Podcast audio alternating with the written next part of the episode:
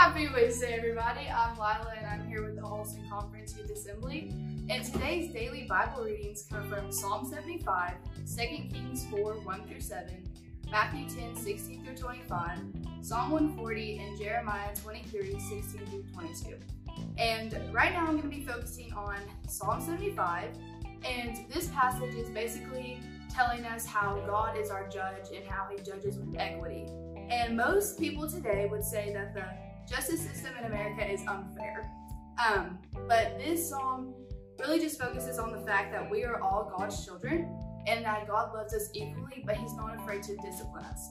And an example of this is a coach and his team, and how the coach is not afraid to make the team run sprints or run a mile if it means that the team will get better and will actually listen to the coach so they can be successful. And um, throughout our lives, we're always taught to be humble and to always not celebrate our wickedness.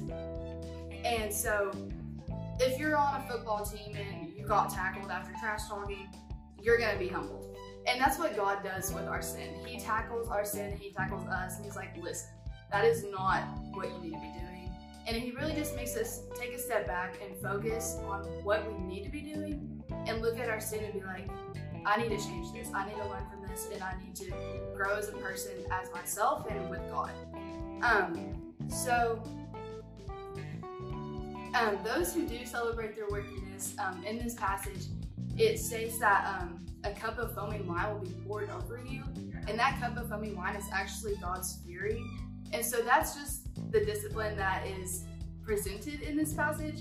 Um, so it just shows that God is not afraid to discipline you, but He doesn't want to. He wants you to learn from your mistakes. He wants you to learn from your sin. But it's ultimately just up to you to make that change. So,